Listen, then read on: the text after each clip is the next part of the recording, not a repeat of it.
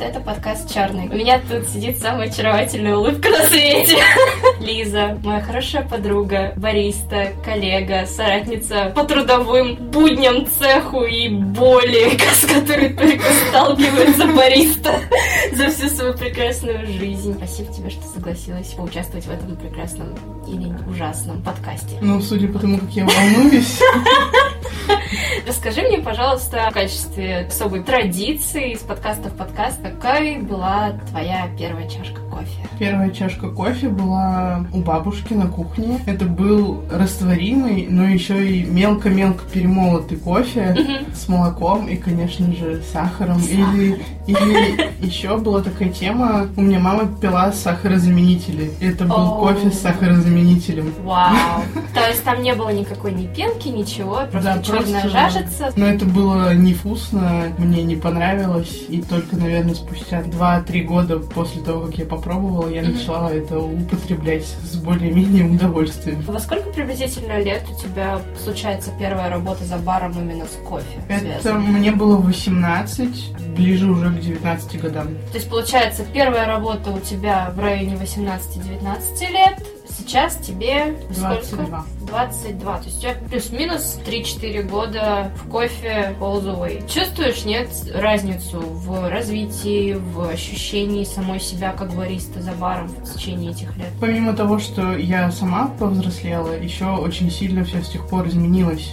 Изменились традиции, какие-то новые веяния, которые наконец-таки дошли. Изменился сам принцип работы, то, что человек делает, как он относится, и как сам барист подходит mm, к своему делу. Да. Mm-hmm. Это стало более ответственным. Тебе нужно прикладывать усилия, чтобы разобраться, mm-hmm. чтобы быть тщательным, чтобы быть скрупулезным, чтобы быть точным. Достаточно ли за это все платят? За всю эту скрупулезность, за всю эту ответственность и желание в развитии? Очень сильно по-разному. А если Он... вообще сравнивать первая твоя работа и вот последние твои работы, насколько сильно идет разброс в ценовом? Моя первая работа была в Сибири. Uh-huh. И я получала сто рублей в час, и я работала пятнадцать часов. По сменам типа Смен... два-два? Да, или... да, было uh-huh. пятнадцать смен за месяц, uh-huh, uh-huh. примерно два-два. Uh-huh. И это было сто рублей в час, и это была пятнадцатичасовая wow. долгая смена. Вау! Что у тебя сейчас на руках?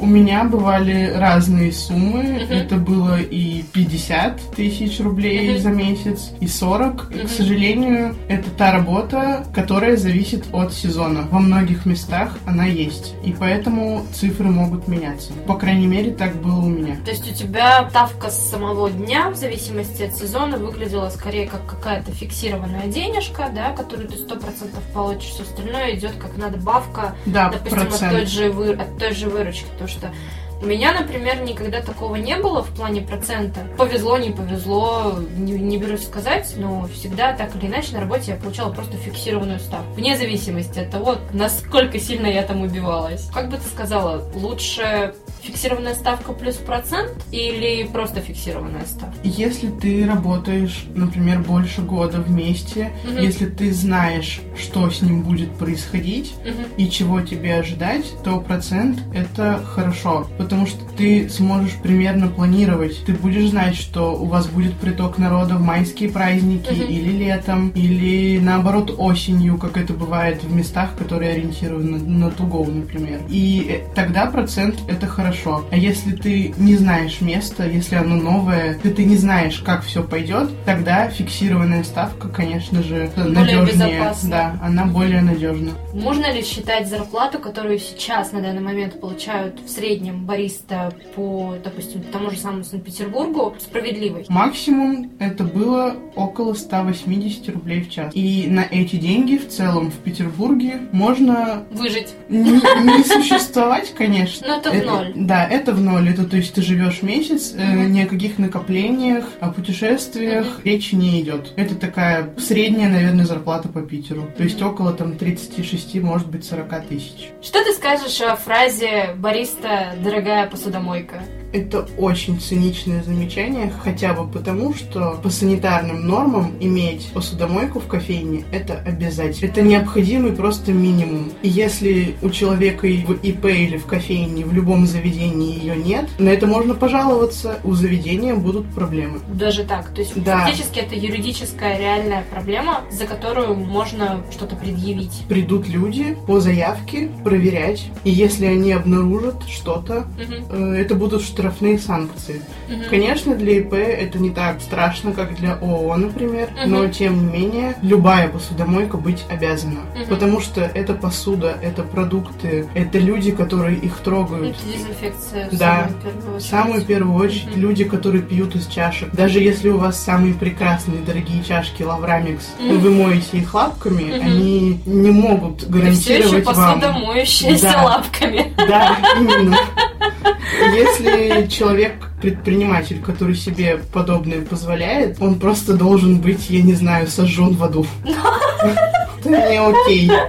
Сама лично жаловалась на что-то подобное? Мне не доводилось иметь дело с Роспотребнадзором или еще с кем-то. Те места, в которых я работала, старались этот необходимый минимум соблюдать. Есть кофейни, в которых приходит уборщица в конце дня, а есть кофейни, в которые кофейня закрывает свои двери, и вот я, бариста, становлюсь прекрасным швабром. Крутителем, унитазоубирателем. Как ты к этому относишься? Норм, не норм? Каким бы ни было у меня к этому отношение, это почти везде выглядит вариант, где бариста крутит шваброй после смены. Это выглядит именно так. То есть у нас есть бариста, который и жнец, и кузнец, и на дуде, и грец. Назовем это так. Платит ему, дай боже, шиш да маленько. Среднюю ЗП по Петербургу. Ну окей, средняя ЗП по Петербургу. Уже, кстати, неплохо. Хоть не прожиточный минимум. Ну да, потому что прожиточный минимум ни хрена не прожиточен. В среднем у нас а, по городу плюс-минус тридцать-тридцать шесть можно назвать зарплата для бариста. Вообще да. Очень грубо, очень без красок, но вот тридцать-тридцать шесть. Для этих денег, получается, у нас бариста может, поскольку чаще всего это приезжий народ, приезжие люди, студенты, у них здесь нет, скорее всего, своей жилплощади, они арендуют, половина этой зарплаты идет в аренду, вторая половина идет на проезд, еду и, возможно, содержание кошки. Это считается условной нормой, всем денег хватает. Какие моменты урезают эту зарплату? Зарплату урезают обычно штрафы. Такие ситуации, когда бариста, разбивший посуду или какое-то дорогостоящее оборудование, платит за него. Не знаю, было ли у тебя такое? В основном это были какие-то именно посудные вещи. Чашки, тарелки и прочее.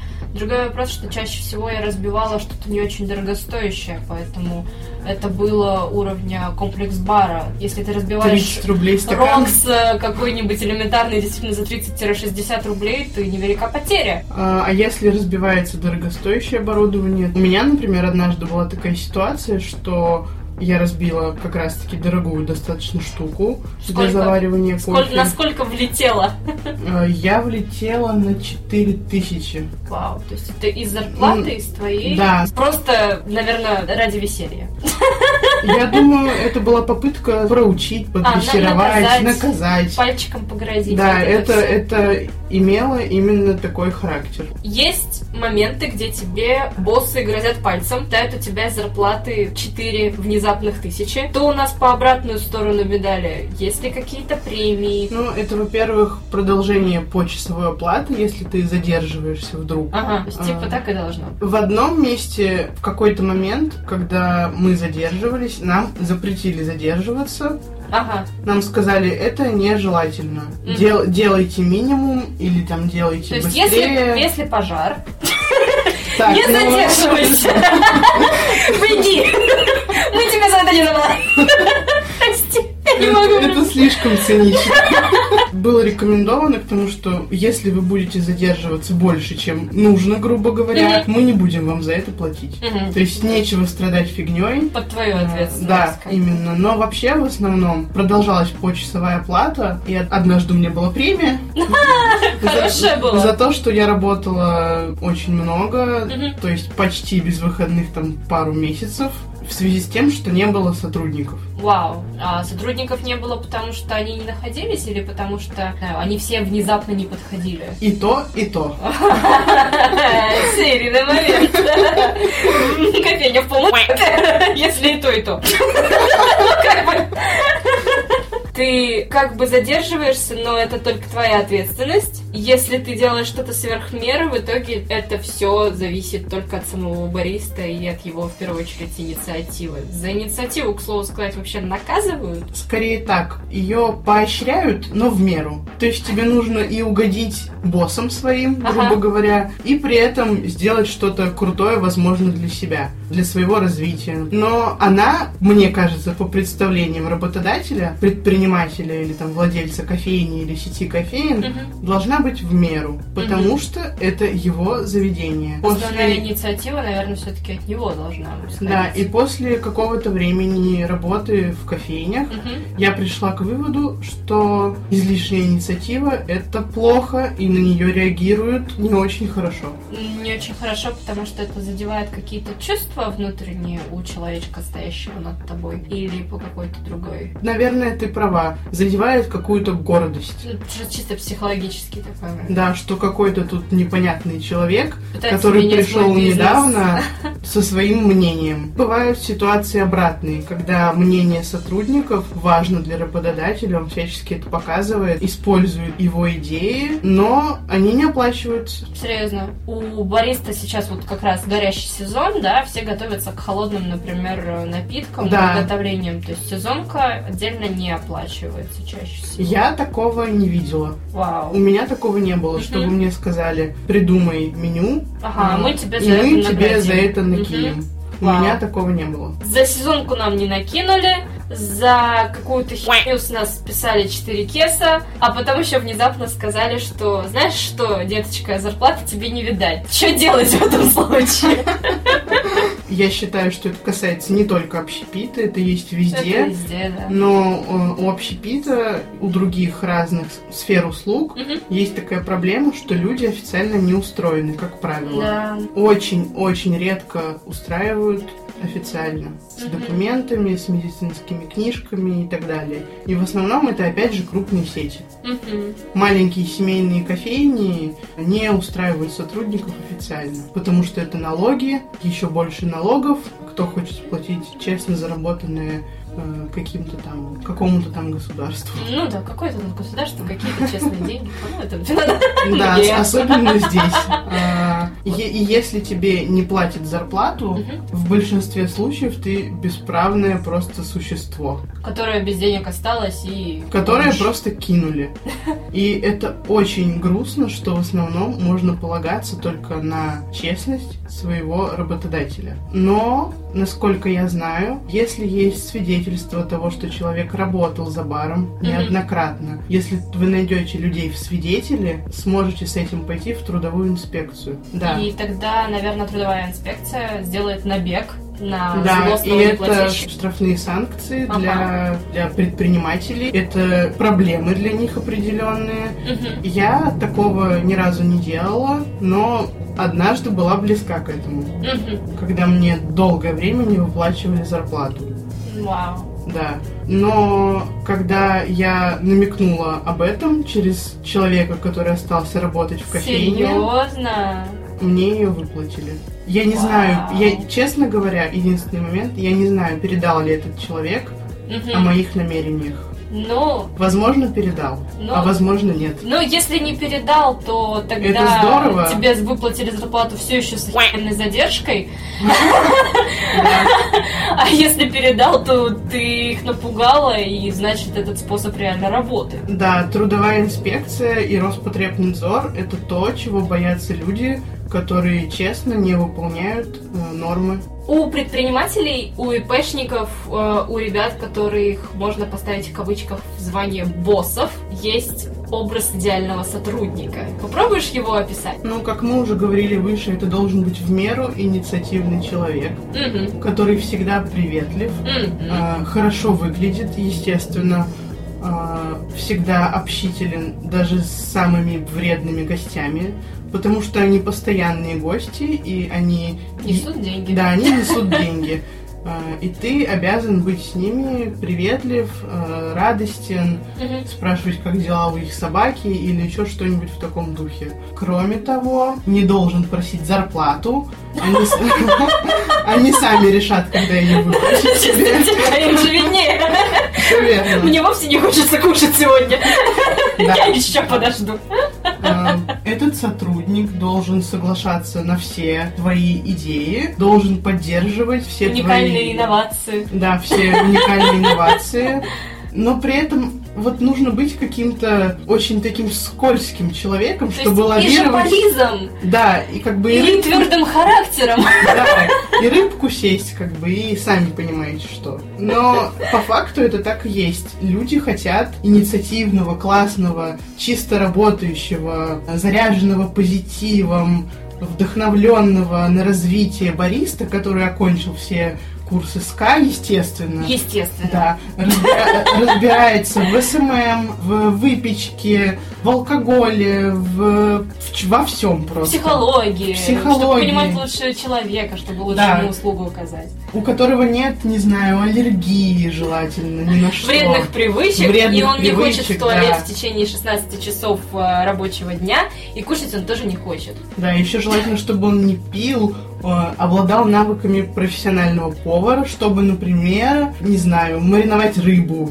Потому что, конечно, почему бы нам не мариновать рыбу под баром в кофейне в спешлти? Да? Спешлти рыбка в спешлти кофейне. Хвостом бьет. Огонь. Как вообще строятся отношения между бариста тем же самым и его работодателем? Очень сильно по-разному, от кофейни к кофейне, но есть общая тенденция, в целом тенденция общения современная, что мы все друзья, мы все приветливы между собой, мы решаем все проблемы вместе, и вроде бы все так позитивно и классно, но когда вы очень много времени, например, много смен, работаете бок о бок, делаете большие выручки, и все классно, тогда это работает. Но когда начинаются проблемы, конфликты, недопонимания, работодатели, как правило, очень четко ставят себя в позицию того, что я руководитель, а ты просто сотрудник. И тебя типа можно заменить, фиг ли ты да, и, и говорят, что незаменимых людей нет. Mm-hmm. То есть это некоторое лицемерие, на мой взгляд. Тем людям, которые идут в эту сферу, только вот идут, я бы дала совет, что воспринимайте людей, с которыми работаете, только как своих коллег и работодателей. Они маловероятно будут вам друзьями. Труд бариста в плане сверхнормы оплачивался ли, когда ты, допустим, стажируешь новых сотрудников или убираешь те же самые дворы, или просто внезапная сверхпомощь? В основном просто оплачивается по часам. Иногда я знаю, что некоторым, например, старшим бариста или шеф-бариста, ну, шеф-бариста в кавычках, в очень больших кавычках, просто докидывается немножко, там, пара тысяч, например, угу. за отстажированного, за отстажированного сотрудника. Угу. Хотя отстажировать сотрудника — это огромный труд. Но, а, да. Особенно если он новичок. То если, да, если угу. у него нет хоть какого-то опыта работы угу. в сфере именно в общепите. То есть донести до него все нормы, почему так должно быть, а так нет, это довольно сложно. Это энергозатратно, я бы так это назвала. Угу. Но, как правило, это просто немножечко там докидывается чуть-чуть. Посолили. Да. Посолили монетками. Теперь ты молчишь. Как тебе такая ситуация? Кофейни похожи одна на другую. Вот ты заходишь в одну, те же самые ложки, тарелки, чашки, те же самые подачи меню, все то же самое написано. чуть ли не, в то же, не одинаково оформленные. И при этом все эти разные локации между собой ничего вообще не связывает. Стоит ли считать это какой-то кражей? На мой взгляд, это не кража, потому что на рынке появляется то, что нужно потребителю в первую очередь. Угу. То есть, соответственно, если у тебя есть запрос и он да. продолжается, то было бы логичным считать, что средств получения данного запроса будет просто становиться больше. Именно так. Например, вспомним историю, когда на пике популярности была кофейня от «Больше кофе», кофе mm-hmm. на кухне. Mm-hmm. Просто невероятные очереди до фонтанки. И в один момент все кофейни были с написанными мелком, мелком менюшечкой. Да, менюшечками, милыми тарелочками цветными. Разнобойными. Да, да, да, да. Еще какие-то яркие атрибуты в интерьере. Угу. Что-то такое все очень милое, домашнее. Вот то, что создали ребята из «Больше кофе». Угу. И в один момент это было везде просто. Да. А потом был момент, когда все ушли в минимализм. И начался кинфолк. Да, начался кинфолк, белые стены, растения, свет, все это было очень красиво, всем нравилось. Многие кофейни начали обладать подобным видом. Это неплохо, это просто тренды, они меняются. Не думаю, что создатели «Больше кофе» сидели и рвали на себе волосы от того, что очередная кофейня написала меню мелом на дорогой доске. Они просто поняли, что они сделали классную... Классную трендовую вещь, да, которая пошла и начала быть популярной. Именно так. Исходя из этого, как думаешь, каким будет дальше развитие по внешнему виду кофеен? Куда мы дальше? Сейчас это кофейни-бары. Совмещенка меню алкоголя да, и алкоголь кофе. алкоголь и кофе. Крафтовое пиво, закуски, авторское меню, кухни и так далее, и спешлти кофе. Сейчас это популярно и набирает свои обороты. Что мы в итоге окажемся вот в том самом моменте, когда ты зайдешь в одно заведение и найдешь там Там вообще все позиции в меню от, от эспрессо на гейше до шашлыка ашота. Что, куда мы идем?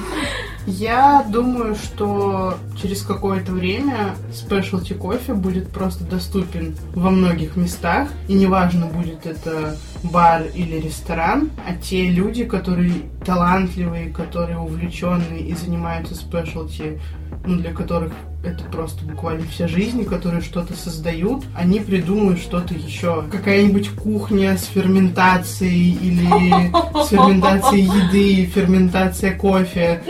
Ферментация людей. Ферментация людей, что угодно. Я уверена, что люди, которые двигают эту сферу, тот же Бородай, то, что он делает, это невероятно. Соглашусь. Это качественно, это круто, и это привлечет почти любого человека, даже если он мало знает о спешлти. Ну, это просто подкупит своей, своим знанием, как мне кажется, всего процесса от и до. Да, и я думаю, что к такому будут стремиться многие. Они будут э, тратить время на то, чтобы рвать на себе волосы и да, лишний и... раз привлекать внимание, и чтобы меня пожалели еще побольше. Да. Хотела вообще уйти из сферы. Да, и... были моменты, когда ты просто настолько устаешь от того, что происходит вокруг тебя, ты перестаешь что-либо понимать, и тебе не хочется делать плохо для своих гостей. Тебе хочется кайфовать, отдавать им классные чашки, варить для них, стараться для них, улыбаться, разговаривать, а ты просто не можешь. И эта смесь просто невероятного стыда от того, что ты не можешь этого дать, и просто безысходности. И, естественно, в такие моменты ты задумываешься о том, что, боже мой, может быть, лучше я буду работать из дома, да, ну, копирайтером буду писать тексты, просто чтобы не соприкасаться вживую с таким количеством людей. Это сложно. Что бы ты посоветовала самой себе, находясь в данном нынешнем моменте, той самой Лизе, которая только-только уволилась с первого места работы в кофе? Ох ты ж. Не а, пошла бы? Не, пошла бы. Я бы посоветовала себе прежде всего разграничивать дружбу и работу. потому что это действительно почти невозможно. И это было главной моей ошибкой. Спасибо тебе огромное, что ты согласилась здесь со мной поболтать, на солнце пожариться, на балкончике. Я, когда услышала первый подкаст, я сразу подумала о том, что, блин, это классно, и мне есть что сказать. Но нужно понимать, что это мой личный опыт, и он может не совпадать с кучей других людей. Это Конечно. Тоже, да. Это грубо индивидуальные да. ситуации, которые в большей степени из того, что я услышала, искренне надеюсь, ни с кем с другим не совпадают. Падают, потому что это да. просто майская дичь. Все не так плохо. Конечно, всего лишь хочется упасть на бетон и сдохнуть. Как бы отличная работа в спешлти кофе.